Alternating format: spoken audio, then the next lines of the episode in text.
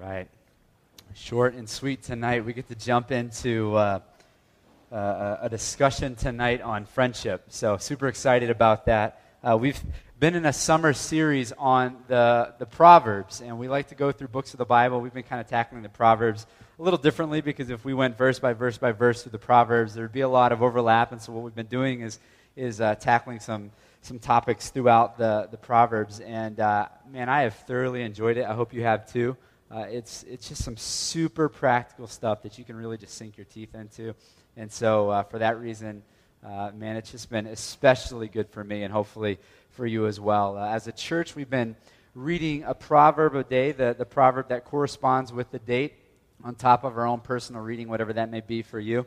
And uh, so hopefully that's been a, a, really good practice for you. And, and hey, I would encourage you that, uh, you know, maybe uh, this is something you want to continue on, or maybe you get to a spot in just your own personal Bible reading time where you need to spice things up a bit. And so maybe that's a good practice for you. Just say, hey, you know what, for this month or the next two months or something, I'm going to do a proverb a day, the one that corresponds with the date. And so, uh, what is today's date? I have no idea. 21st. And so we would read Proverb 21, right? Makes sense? Rocket science, right? And so, um, so you got that. Uh, my wife and I have been going through a proverb a day, and it's just been really, it's been really good. It's been some good discussion among us, and and it's just been been fun for us. And so uh, I'm going to miss it, but I have left just increasingly committed to you know I need to spend more time in the proverbs. I mean, just really good stuff. And kings throughout history since this thing has been written have been reading the proverbs, and uh, I'm not quite a king, maybe the king of my house or something, but. Uh, nonetheless, I'm going to read a proverb, and so uh, I'm going to I'm to make that uh, a more regular practice for uh, me. So tonight, here's what we're going to do. We're going to finish out the proverbs uh, in friendship, and we're going to tackle this book sometime in the future again um, because there's so much more we could go into. But uh, just the Lord kind of shifted some direction for me this week with with where we're going to go in the next couple of weeks before college students return and things maybe start to look a little different here. And so. Um, we're going to end it tonight on friendship, and this is a great one to end it on. Uh, I'm, I'm real excited uh, to share uh, what God's put in my heart with you guys, and I think it'll just be super, super helpful as we uh, go through friendship. And uh, so, really, as, as we finish out tonight, you're going to leave this place. My prayer is that you'll leave this place just committed to being a godly friend, committed to being a good friend. And so, if anybody in Boston needs a friend, the place to be tonight is standing outside of those doors when we release at 7:30, like a dog outside of a butcher shop, right? I mean, that's the place to be, right there, because we're going to go out and we're going to be committed to it. So uh, it'll be good. Um, we're going to pray. Let's pray for Nate. Um, Nate's a guy who's close to us. He's been here through most of the, the journey of this, this starting this church, and so uh, pray for him. He's had back issues for months and months and months and months, and they're going to start to slice into him tomorrow. And so uh, we like to joke Nate, but really pray for him. And uh, he's excited to have an answer, and uh, hopefully everything um, goes well. So we're going to pray that God will just really guide the surgeon and everything that happens. So would you join me as we pray for that? And we'll pray that God will illuminate His scripture to our hearts. Let's pray. God, we love you. We thank you for this night that we get to come. We get to worship King Jesus. We get to worship you for all that you are. And God, we, uh, we, we tonight just want to say thank you that we can do this. Thank you that we can uh, come together to fellowship, that we have been restored into right relationship with you, all because of what Jesus did, not because of what we did. Um, and so, God, thank you for that. Thank you. And uh, tonight, as we, uh, we gather, we, we gather thinking of Nate, who's not here. He's resting, getting himself ready for uh, surgery tomorrow. We just commit him into your hands, or would you give him peace? Would you uh, just be with the surgeon as he does his work? And uh, just be all over the recovery. Um, Lord, just, just thank you. We thank you for an answer. And uh, we pray that everything would go well. And we know that you guide and direct. And so we commit it in your hands and we trust you. We trust you, Lord. And God, as we look at friendship tonight, we want to thank you for just a great summer through the Proverbs. Pray that these truths would just ring true in our ears, in our hearts, in our minds, just on and on and on throughout life. And uh, tonight, as we look specifically at friendship, Lord, help us to, to really leave committed to being a good friend and choosing good friends. Um, so we commit it all to you. In Jesus' name we pray. Amen. All right. Well, before getting into the Proverbs uh, specifically tonight, I think the place that we, we need to start um, when we talk friendship is we need to, we need to start with God. Right? We need to know that God is, uh, is Trinity. He is Father, Son, and Spirit. And I know for many of us that's really hard to wrap our, our minds around. But let me just say it this way. In, in Genesis chapter 1, verse 26, God says, Let us make man in our image after our uh, likeness. And so it's, it's tough to, to understand, but God is one, but yet he is, is three persons. Uh, so relationship as we know it really ultimately originates with God and relationship within himself. God who is eternal and from eternity past has been in perfect relationship within himself, needing nothing. And so when he made us, it wasn't, man, I'm bored. I need a friend. I need a toy. Let's make humankind. No, it was, I'm a relational being and I want to create relational beings who, who can experience uh, all that I am and all that I have to offer in relationship. And so the scriptures say that he creates us after his image and likeness. He's relational, so we're relational, and we are relational creatures. We're made for relationships. So I don't, I don't, I don't know if you've heard it before. I've heard it time and time again. I have one specific buddy that says this often. He says, I'm a loner. He says, I don't need anybody. And I say, You're crazy. You're crazy. You were made for relationships. And I could point to all kinds of things in, in this, this guy's life, and I, I, I have with him and helped him through it. Uh, but we are made for relationships. So much so that in Genesis chapter 2, 18, you know what God says? He says, It's not good for man to be alone. It's not. So he creates for man uh, a partner, a helper, a mate. And so we need relationships. Now, no doubt when it comes to relationships, our thinking is just all out of whack. I mean, we, our thinking is messed up. We live in the Facebook generation, right? I mean, it, things have changed. Things are, are, are different. I, I checked my Facebook before coming here just to make sure I give you some proper information. I looked at it, and 1,100 friends, it says I have on Facebook. And I just went to camp. I just went to camp last week and spoke for like 230 friends. And so I left, and I got another new 100 teenage friends, 75% of whom I will never lay eyes on again for the rest of my life. But I was thinking about it so Facebook started what I don't know 2003, four, something. Okay, yeah. So you guys are bigger into it than me. That's good. We're gonna have to talk about that afterwards. Sinful. Just kidding. So so okay. So start, I was thinking about it. If we just keep accumulating friends until we're hundred years old, can you? our Facebook. I mean, I don't even know where they store all this information. I don't know how internet even works, but I don't know. It's floating out there somewhere that we just are accumulating all these friendships and somehow uh, Al Gore is managing that, and I don't, I don't know. It's incredible. So I was just thinking about that. 75% of these people I'll never see again or, or speak to again. And, and you know, in, in terms of titling relationships on the internet, uh, you know, I think Facebook probably has it wrong. They call it friends. Twitter calls it followers. I think that's more appropriate. These are people who can hide behind a computer screen and see what you're doing and snoop around. And I'm one of them. I'm watching you, right? I've been, I'm one of them, right? And so we can follow people, but we're not a friend in, in, in the relationship. It's, we're watching people, but we we can go through it without actually offering up care. And so Facebook's got it wrong, Twitter's got it right. There's my beef, right? But so much more than the modern social networking, uh, we've got it wrong. I mean, so often we'll say to somebody, Well, I have a friend who can help you or who knows something about this, or I met this guy, he's a friend. But really, we haven't engaged in relationship with that person in a long time. We just so loosely use this word friend. And, and maybe we should maybe be careful with that term and maybe use a more appropriate term like maybe it's not a friend, it's a coworker. Maybe it's not a friend, it's a family member. Maybe it's not a friend, it's a, it's a neighbor. It's not a friend, it's a classmate. It's not a friend, it's an, an acquaintance, right? And so I think it's important for us to draw some distinctions here. And, and what I want to do is let's start by just clarifying friendship. So, what I'm going to do is I'm going to give you a definition of friendship, and we'll put it up on the screen here, just a definition of friendship. And uh, this one comes from a pastor um, named Mark Driscoll, and I thought it was really good. So it says, A friend is a trustworthy peer with whom we mutually choose to lovingly live with by seeking unique access and service for God's glory and our mutual good. So you got that memorized already, right? That's good. So when you're out friend shopping, right? That's you got to keep that on your mind. Here's what I want to do. Let's just kind of break it down piece by piece because I think what we're going to see as we get into the proverbs that the proverbs are really building blocks for uh, this definition. This is a, a, really good, helpful definition. So, first of all, a friend, as it says, is a trustworthy peer. And so, a friend is somebody that we trust.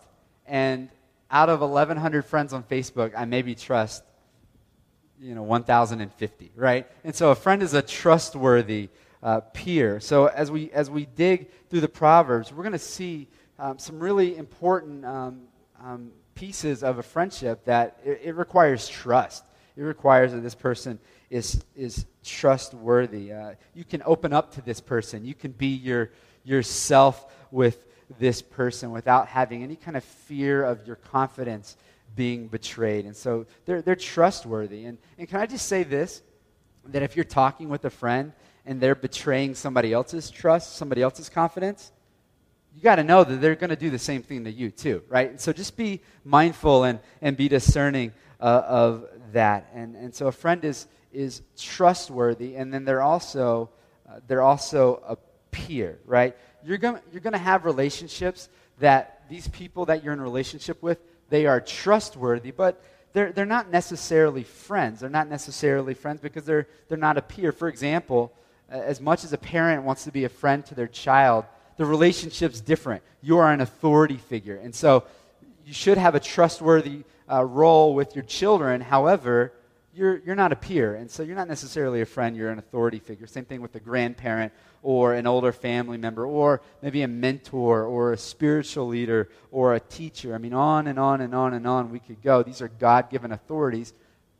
They're trustworthy, but they're not necessarily friends. They're not necessarily friends because they're not peers. So, trustworthy peer with whom we mutually choose to lovingly live with. So now we've got to see, this is important, that we both choose to be in this relationship, right? I mean, some of you have people who chose you, but you never chose them. You know what I'm talking about? They, they, they, they're your friend, but it's not necessarily reciprocated. And, and I would say this be gracious because God brings people into your life for ministry opportunities. And so be very gracious and don't shut people down. That's not what we're saying at all.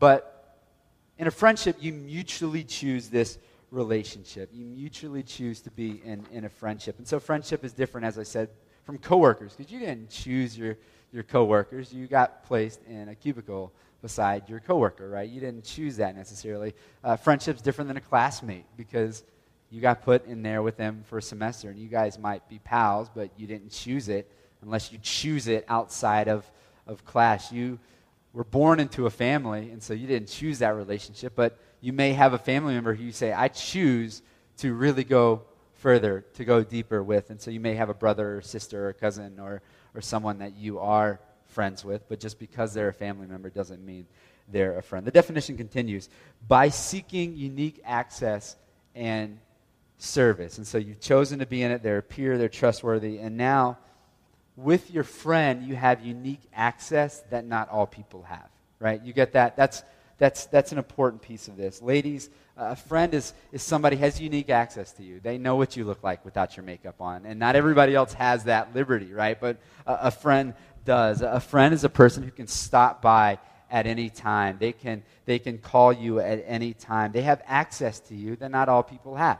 You have people that are acquaintances, people that you like, but they might not have your number, right? And, and so a friend is a person who has special access to you. And, and let me just say this these lines are very good to have.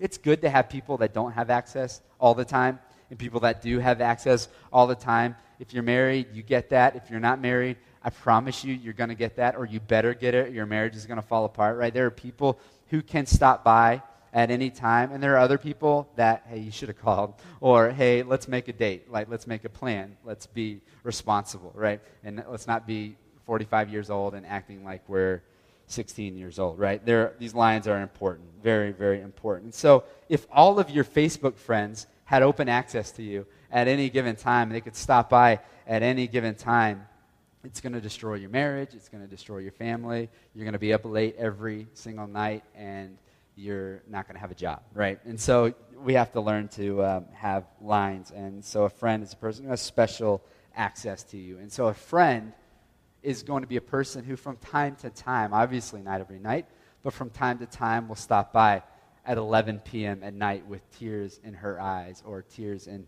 his eyes. And you're about to go to bed. You have work the next morning, but they're a friend. And so you sacrifice for your friend and you stay up late to be with your friend in their time of need. There's going to be occasions where a friend stops by and you're just sitting down with the family to have a meal.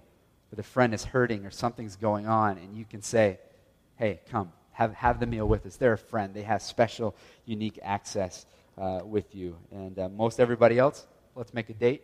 But friends have unique access. And then it goes on, and they have unique service. Um, unique service. So these are people that we have a need, they're there.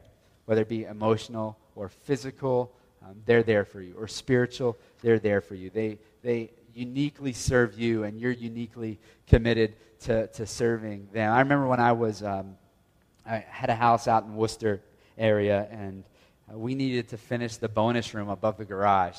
And I was, you know, trying to crunch some numbers to figure out how much is it going to pay because I'm not a very handy guy. And so how much is, am I going to have to pay to, to finish this thing? When a bunch of my buddies said, are you crazy? And they threw a drywall party, right? And we started hanging drywall and talked about everything and things you would not want to hear. And, and so we had a party, right? Those are our friends, unique service. Not everybody's going to show up to some random guy's house that's their friend on Facebook and hang drywall, but friends will. They uniquely serve you. They're people who are, who are there for you. They're, they're there for you, and they make a way for you. When it's tough for them, if they're a real friend, they're going to make a way. They're going to sacrifice a little bit because, as we talked about a few months ago, love demands sacrifice. I mean, that's true love. If you really love somebody, you sacrifice. That's why in John 15, 13, uh, Jesus says, Greater love has no one than this, that he would lay down his life for his friends, that he would sacrifice. And this statement is so beautiful because it's twofold. First of all, Jesus is saying, Hey, I'm the ultimate friend, and I'm going to lay down my life for you. And so it's a prophetic statement. And then it's also uh, Jesus teaching on friendship that if you're going to be a friend, you got to sacrifice. That's, that's a friend, not just an acquaintance, uh, but a friend will sacrifice for you. And so we need to hear this because I think the danger for many of us is that we can just be purely consumers in our relationship and suck and suck and suck, and we're just leeches in relationships, but we're not giving back. We need to not be only consumers, but we need to be contributors. And um, if you're single in the room, and I know we have many single people in the room, it's a good time to start practicing that now on your friendship relationships because that will serve your marriage well in the future. Is that I'm not just going to be a consumer, but I'm going to be a, a, contributor. And so, Christians, our, our love and our service um, towards each other should really be shocking to the rest of the world. It should be unique. It shouldn't just be standard friendship. It should be unique. That's why in, in John chapter 17, and Jesus is, it's called his high priestly prayer. It's, it's more or less his, his dying wishes, what, what he's praying before he goes to the cross. And, and as he's praying in John chapter 17, he says something just really, really cool. And uh, I want to read it to you. In John chapter 17, um, he says this in verses 21 through 23. He says, I do not ask for these only, but for those who also believe in me through their word. Now listen to this. I pray this for his disciples, for us, that they may all be one, just as you, Father, are in me, and I in you, that they also may be in us, so that the world may believe that you have sent me. The glory that you have given me, I have given to them, that they may be one, even as we are one. I in them, and you in me, that they may become perfectly one. Now catch this, so that the world may know that you have sent me and loved them even as you even as you loved me. And so here's what Jesus is saying. He's praying, God, I pray for unity among Christians. I pray for a unique sacrificial relationship among Christians. I pray that their, their friendship should just to the world, just wow the world, it should be shocking to the world. It should stun the world. And he says, I pray these things that they would be one, similar, he says, to the Trinity. Like I am in you and you are in me. I pray that they would be one as well. And he says, I pray these things so that the world may believe. And so our unity is one of our greatest testimonies to the world. The world should look at our unity and say, that Jesus has to be real. How do you explain the sacrificial love among these people, among these friends. It's an incredible thing. And so I say this again so that we, as Christians, will know that we're not just consumers, but we're contributors, and our friendships need to uh, display that. One final piece of the definition says this for God's glory and our mutual, our mutual good. And so our relationships, our friendships are for God's glory. And so if a friend is causing you to do something that is not glorifying to the Lord, then they're not a friend. They're, they're, they're not a friend because a friend doesn't cause you to dishonor God. I don't, I don't care how much of the rest of the definition they, they meet. If they're drawing you away from the Lord, they're not a friend because it's not good for you. It's dangerous for you. It's not a friend. And so if it's a boyfriend or a girlfriend who's, who's causing you or challenging you or pleading with you to dishonor God sexually, they, they're not a God honoring relationship. It's not, it's not a friend. Not a friend. And we need to know that. Friendships are for God's glory, and as a result, we live to glorify God. It's also for our mutual, our mutual good. And so that's a good de- working definition of friendship, and it's important for us to have this because the truth is we have a lot of relationships. So we say friend, friend, friend, friend, friend, all over Facebook, all over the internet, friend, friend, friend, friend, friend, and they're not. And so I want to make sure we, we know that. And it's important to have this, this definition so that we don't set ourselves up for disappointment. We, we hold people to friend status when they never entered into a friend relationship. And it's not an overnight thing. It's not check yes or no, will you be my friend? It's something that happens over time, but you need to discern what are, what are my friends and, and, and what relationships are not friends. So let's get into the Proverbs. We'll flesh this out uh, a little bit more. Um, and so if you want to go ahead and open up to the Proverbs, we'll get your, your thumb work out tonight and we'll flip around a bit. Um, let's be careful as we're going through the Proverbs not to purely use um, this study to point fingers at our friends and say, bad friend, they're not so hot, they're not doing well, they're not doing well, but to point fingers at ourselves and say, how can I be a better friend? Because I'm, I'm a Christian and I want to be a contributor. So, not just looking for good friends, but we're looking to be good friends. And uh, both of these are super important. And let me just say one more thing before we get into it is that the Proverbs, as we prologued, looked at the prologue of the Proverbs, talks about how the Proverbs have this language from a father to a son, and a couple times father and a mother to their children. And so I just want to say this that it's super important for all of us to be mindful that when we have kids, or if you have kids, to be teaching them not just how to love the Lord and how to live for the Lord, but also how to choose friendships. I, I kind of had the privilege to, to talk to teens around the, the, the East Coast and specifically New England. And one thing that I, I always see is if you see their friends, you know what they're going to be. You, you see a friend and you know what they're like. And so we need to help children learn how to pick friends and how to be a friend. You might raise a kid who loves the Lord but has bad friends. And we see that often, right? Because a lot of times Christian children grow up and they're contributors and they're they're givers and they're selfless and they're sacrificial. Uh, but you've seen it because they have all these attributes. The great, sweet Christian girl starts to date this loser boyfriend because she has these attributes and thinks she can fix him and she can care for him and she can save him. And so we need to be very careful in teaching children how to choose friends. And so here's what we're going to do very simply as we go into the Proverbs. Uh, we're going to look at good friends, bad friends. Real simple. Good friend, bad friend. And so let's, let's jump right in. Good friend, bad friend. Let's start with Proverb 13 20. Proverb 13 20.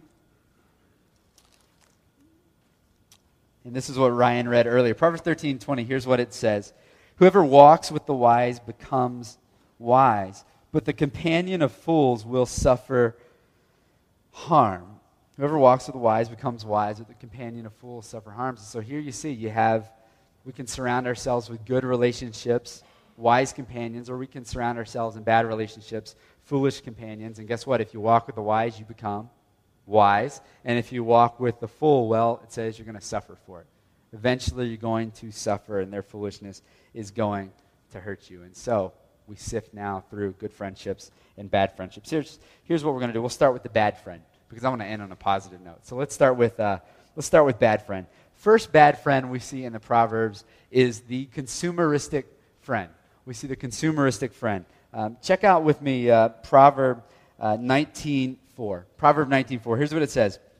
It says, Wealth brings many new friends, but a poor man is deserted by his friend. So maybe you've seen this, this play out to be true before. If you've got wealth, people surround you. People are looking for a handout. They want to be with you. Um, but we're, we're not even simply talking about monetary wealth here. We're talking about wealth as when we talked about wealth throughout the whole Proverbs, is that wealth is not just an abundance of money, but wealth is also an abundance of time, of giftings, of resources. And so, whatever your wealth may be, uh, the temptation is that somebody will come alongside of you as a consumeristic friend and they're targeting you for that specific wealth. Maybe it's your time, maybe it's your stuff, maybe it's your talent. And so often, if we're not cautious and discerning in this, we can be used by, by friendships because of what we have to offer. I have a friend that has a big red truck, and uh, he confided in me and said, said Josh, uh,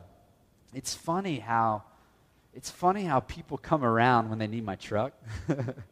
you know, he's like, they don't even they don't even call and just say, hey man, just point blank, can I use your truck? I know we haven't talked. And they, they come around for a couple days and hang out and check up on my family. And then quickly, hey, I'm moving. Can I use your truck? Or, I, you know, I got to pick up a load of wood. Can I use your truck? And he says, it's funny how they, they do this. And see, this guy is super, super generous, but he had to start becoming discerning with what he has to offer with his wealth. Listen to Proverbs 19.6. It says this, uh, Many seek the favor of a generous man, and everyone is a friend to a man who gives gifts. So true, right? Many people like the generous man, uh, and it is God honoring to be generous. However, uh, we can be used and we can be abused. And remember, if you're on the other end, we're a Christian, we are to be contributors. And so, not to simply be a user in a relationship, but make it reciprocal and give. And so, you see here uh, the friend who is a consumeristic friend, just wants to take, wants to take. Don't be that friend and be cautious with those friends. Be discerning with those friends. Here's the next kind of friend we see in the proverb. Uh, this is a, a chatty friend. A chatty friend. Uh, listen to this one. Proverbs 16, 28. It says, A dishonest man spreads strife, and a whisperer separates close friends. And so maybe you've seen this. You've had some friends in your life who, man, they want to know everything. Tell me the story. Tell me everything that happened. And then what happened. And then what happened. They just want all the, the juicy details. And somehow it gets out, right? And somehow other people start to hear and they know everything that you've been going through because you confided in the chatty friend. And so be very, very discerning. Uh, there may be people who are desiring to hear your hurts and, and, and make it come across as though they're, they're hearing this in confidence, but they're turning around and, and they're sharing it. And, and oftentimes, not intentionally, they hear it saying, I want to, I just want to be the friend. But then when they're in another relationship, when they're in another conversation, there's something about knowing something. There's something about, oh, I have some more information. And they didn't intend to betray you, but they find themselves saying things that they shouldn't say, and they spread strife, and they are uh, a whisperer. And so be careful the people who want to hear but don't seem to want to help. We need people who can hear and help and not purely hear. Some people want to hear but don't really want to offer counsel. And so let me warn you um, about that. If they're also, again, if they're gossiping to you about somebody, they're gossiping about you to somebody else. And so be very careful. Be very careful. And what will happen is quarrels will start to arise, and issues will start to arise, and divisions will start to arise when people are uh, betraying confidence and whispering behind each other's backs. And so be very, very careful there. Chatty friend.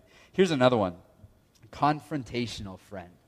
The confrontational friend. Now, this is the friend who always seems to be confronting you, always wants to confront you. Now, can I just say this? You've heard me preach this a million times, but I'm the biggest advocate of Galatians chapter 6, verse 1. Time and time again, I've said to you, people will confront you and they should confront you.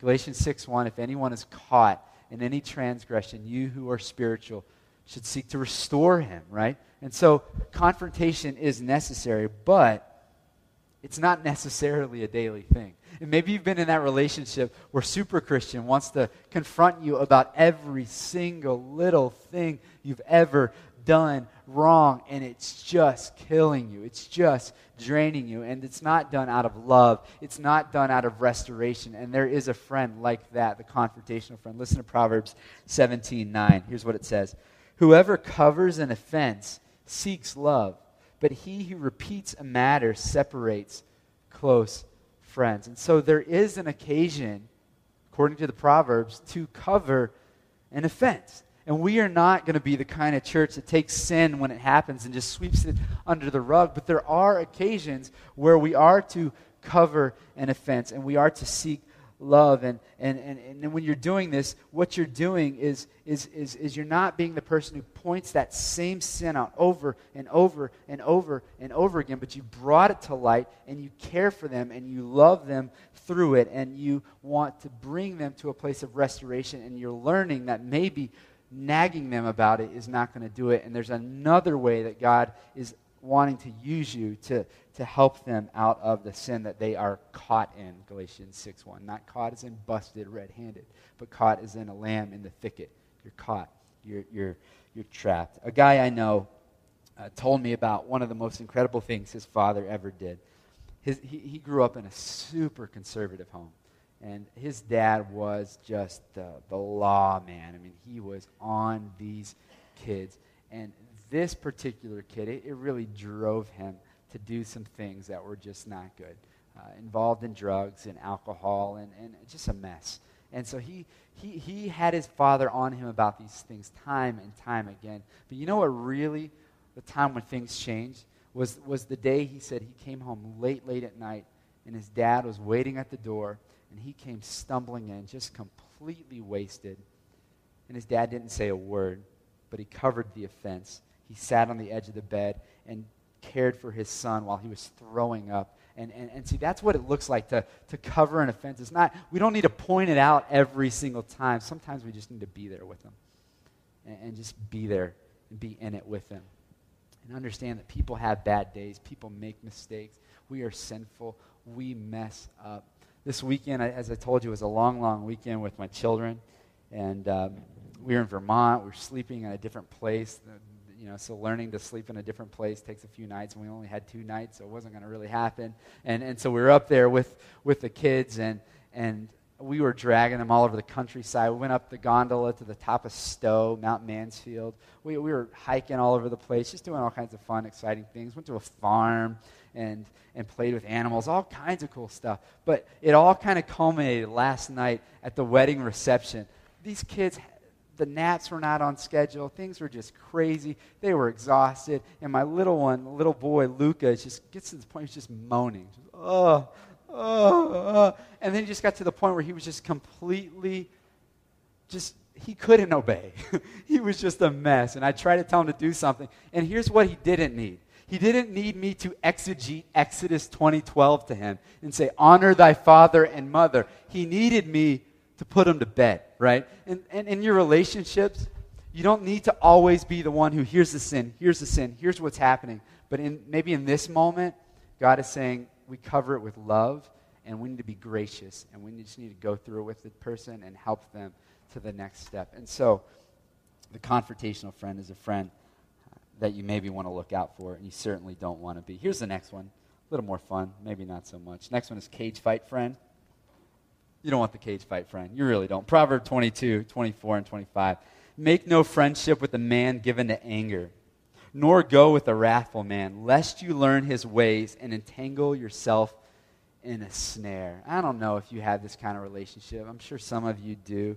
But if you're hanging out with a guy that always seems to blow up on somebody, and now you're in danger because that person is picking a fight, Maybe you need to find another friend. Ladies, if you're hanging out with the, the girl who is super quarrelsome and, and you're always finding yourself trying to cover up for her, and no, no, she didn't mean to say that. She was, she, yeah, it was just not. It, eh, you don't need that friend. Maybe you need to, you need to move on. That, that friend's not helping you. That friend is bringing you into dangerous situations, right? And, and, and maybe you find yourself, I'm the only person who can really understand why they are the way they are. And what we need to do is think back to the definition and really start to differentiate between, okay, some of our friends are godly friendships, and there are relationships that maybe God's brought into our lives as ministry. And so maybe this is more of a ministry relationship, but not the support relationship. That's not the person you want to call up when you're going through a tragedy, right? When you're going through a crisis, because they might get ticked at you for something, right? And so be very, very careful about that cage fight friend, they're, they're going to get you into a snare as they're being angry and wrathful towards other people. And so look out for these, these people. Um, and, and, and, and they're not the ones to be in your inner circle. Here's another one clingy friend. You know what I'm talking about? Some of you have clingy friend. You know exactly who this person is. This person writes 50 comments on your Facebook wall every day. This person texts you, and then they email you, and then they follow it up with a phone call five minutes later to say, Why haven't you answered my text or my email, right? You have clingy friend, and they are just all over you, and you need to look out because they are draining you, uh, and it's not good, right? And, and, and so with clingy friend, we get two of probably the most comical proverbs in the book. I love these. And so here's, here's my little stand up com- comedy act from uh, Proverbs 25 17. Here's what he says Let your foot be seldom in your neighbor's house, lest he have his fill of you and hate you. So I love this. This is, this is, this is good, right? Real friends do have an open door policy, as we said. They, they are people who, who can call you at any time, who can stop by at any time.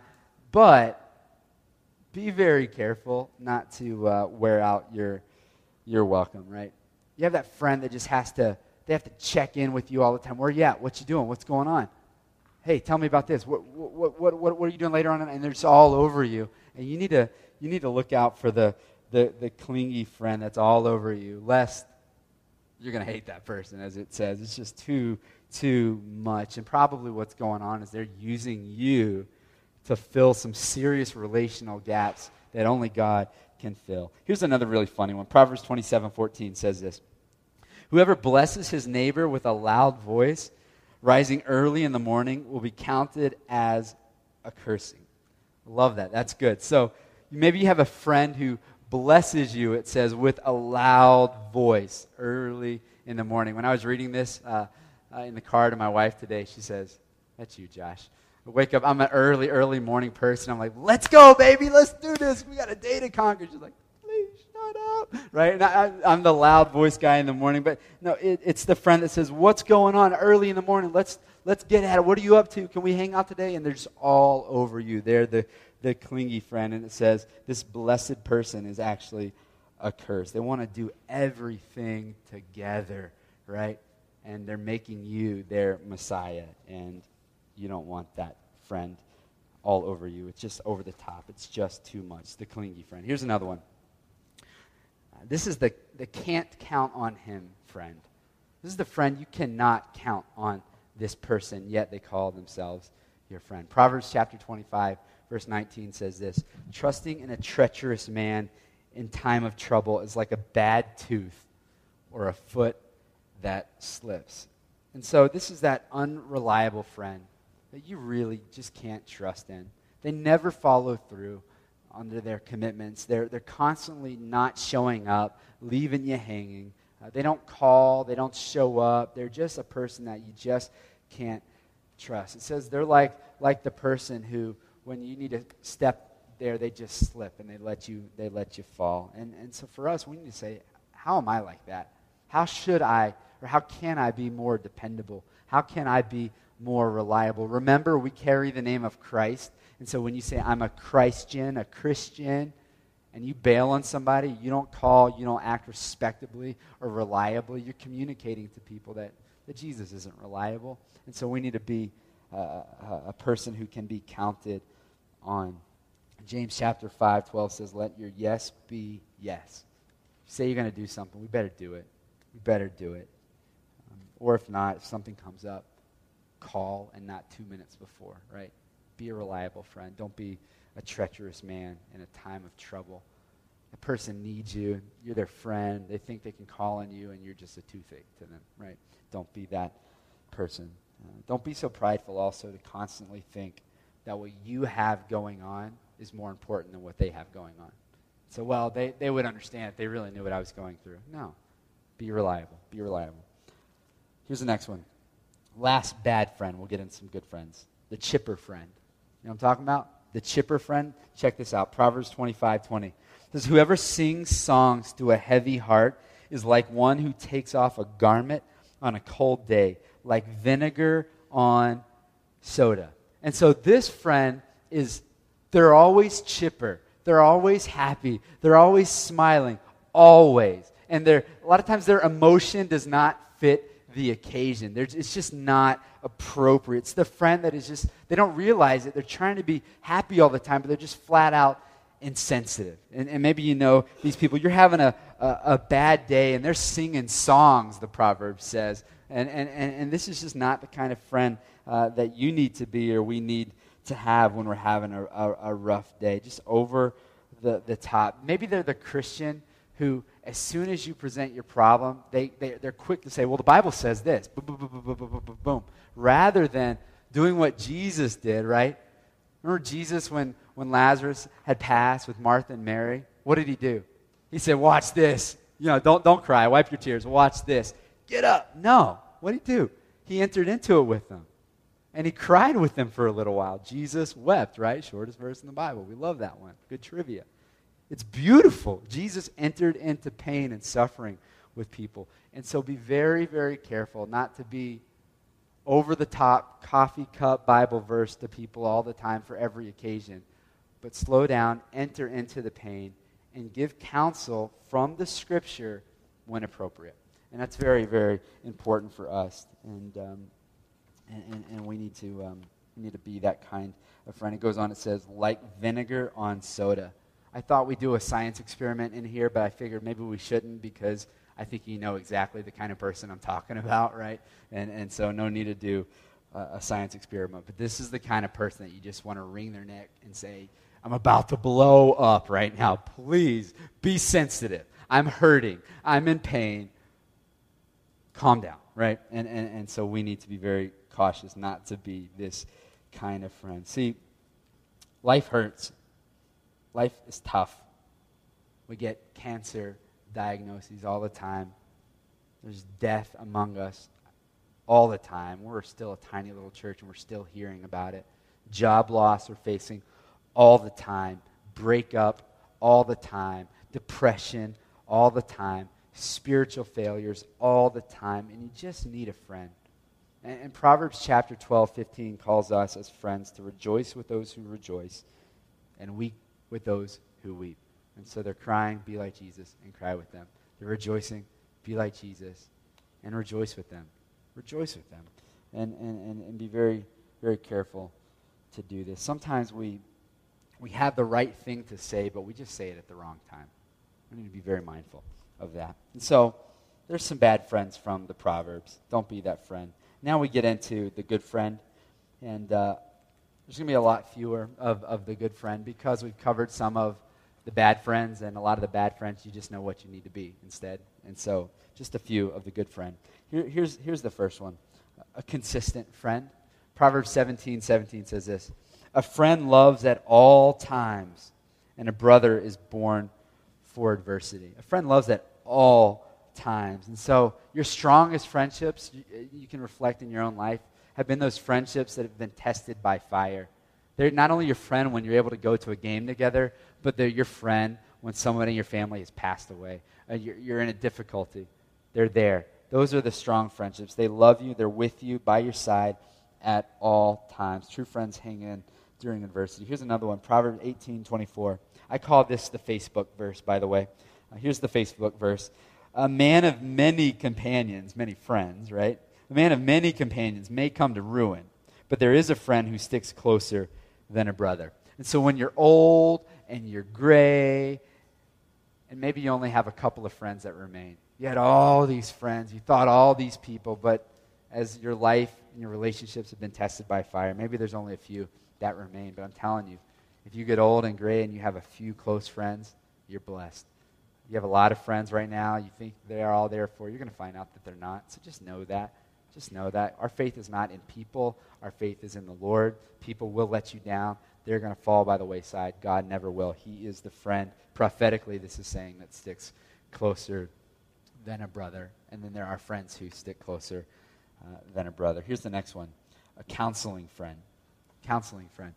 Proverbs 27 9. Here's what it says It says, Oil and perfume make the heart glad, and the sweetness of a friend come from his earnest counsel. So, one of the best things a friend can give you, oil and perfume, they're costly, they're expensive. One of the best things, though, that a friend can give you is counsel.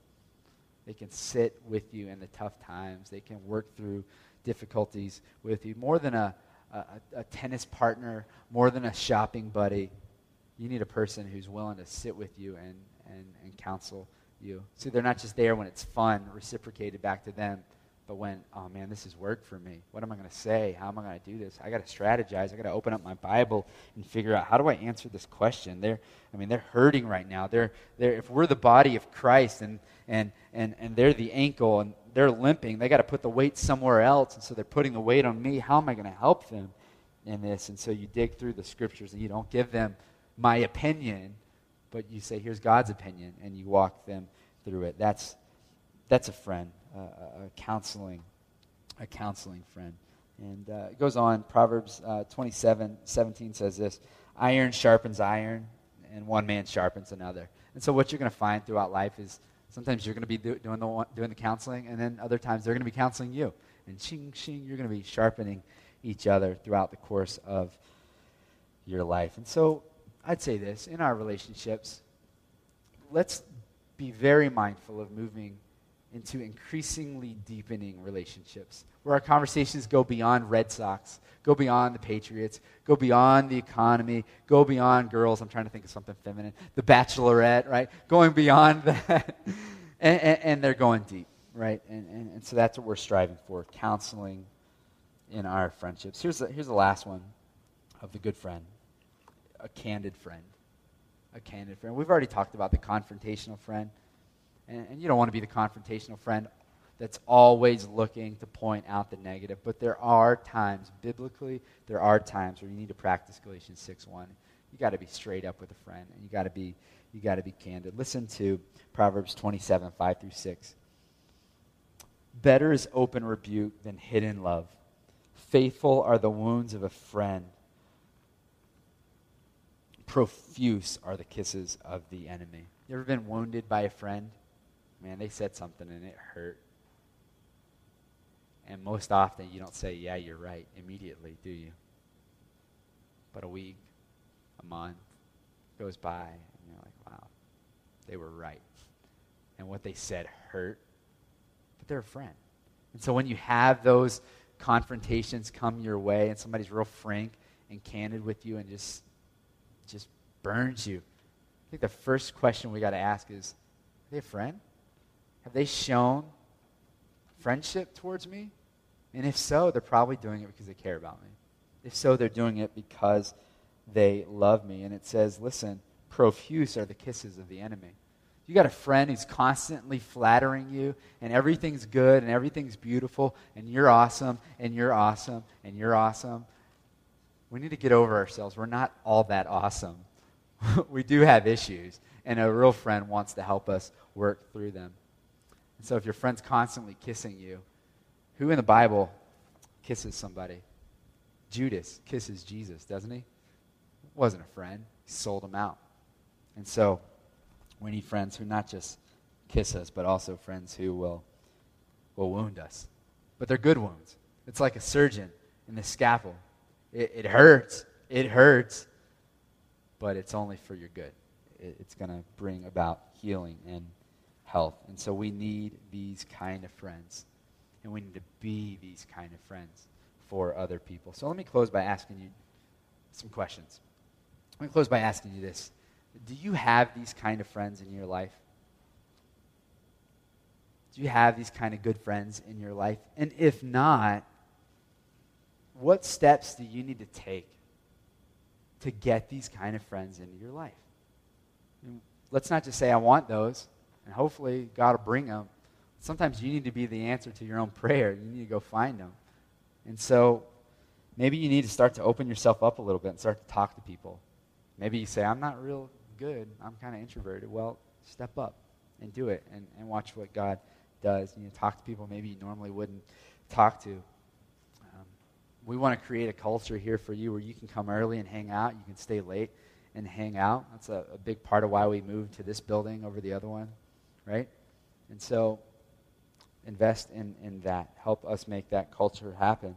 Um, initiate occasions where you can get together with each other. Let's go hang out. Let's go grab some coffee. Let's go grab some ice cream. Another thing you could do is plug into a connection group.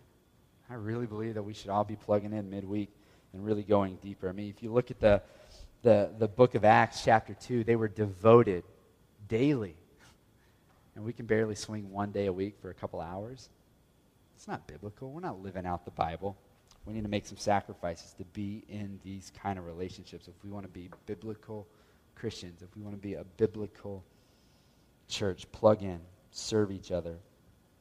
Another thing we can do is say, I want to plug in, I want to serve in this church. How can I serve? And as you're serving, you're serving alongside of other people, relationships start to be formed. And so, what are the steps that you need to take to develop these kinds of relationships? And then the, the, the biggest question I think that we all need to, to ask is this Is Jesus this kind of friend for you? When we look back to that definition, can you bring that definition back up on the screen? I want to look back at this, this definition of a friend here. And I want you to see that, that Jesus really meets this definition. Jesus really meets this definition. A friend, a trustworthy peer. See, Jesus is trustworthy. He's, he's a peer, not in that he's just one of the guys, but that he walked our shoes. He lived what we lived. He's been where we've been, with whom we mutually choose to live in relationship. We choose him, he chooses us. We say, Yes, I want this relationship. Seeking unique access. God, you're mine, I'm yours, for service for God's glory and, and, and service for God's glory and our mutual good. Do you have that kind of relationship with Jesus? Is he your friend? You're unfaithful. You're not a great friend to him all the time, but he wants that with you. He wants to give you friendship. Let me read to you John 15. Listen to John 15, verses 13 and 14. It says, Greater love is no one than this, that someone lay down his life for his friends. You are my friends if you do what I command you. Isn't that incredible that Jesus says, You are my friends? We're not simply a friend of God. We're a child of God. We're worshipers of God. We're servants of God. But let's not deny the fact that He says, I want to be your friend. Do you look to Him in this kind of relationship and say, Jesus, I want to be committed to you. You're committed to me. I want to serve you. You've served me to the ultimate. I want to be a friend to you because you are a friend to me. I want to follow you with everything that I have. And so I, w- I would just encourage you. He says, Here I am. I'm reaching out my hand to you and, and take it and, and receive what he's offered you. Let me pray. God, we love you. But we thank you that you have given us the opportunity to be in a community and Lord, I pray that we would be a group of people who deeply love each other so that the world may believe that you are real, that you were sent, Lord Jesus, from God the Father. You are Lord. And so, for that to happen, Lord, we need to be good friends. And so, help us, Lord. Show us the areas where we're weak that we might be good friends. And we need to seek out good friendships. And Lord, help us, Lord, to take the steps, the initiative initiative to, to really enter into relationship that is meaningful with your people. And Lord, more than anything, God, may we be in a relationship with you. Thank you that you have made the way for that to happen. So, God, we, we, we ask that you would help us to be a people who love you more than anything. That we don't have to be clingy friends because we've got you. You are our, our best friend. You are everything to us, Lord. May that be true of us. God, if there's anybody in this room who doesn't know you, has not received you, trusting in what you've done on the cross and resurrecting back to life, trusting that you have defeated Satan, sin, and death for them, Lord, may they do that now.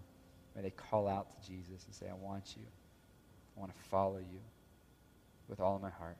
I commit them to you, Lord. Thank you for our time in your word. In Jesus' name, amen.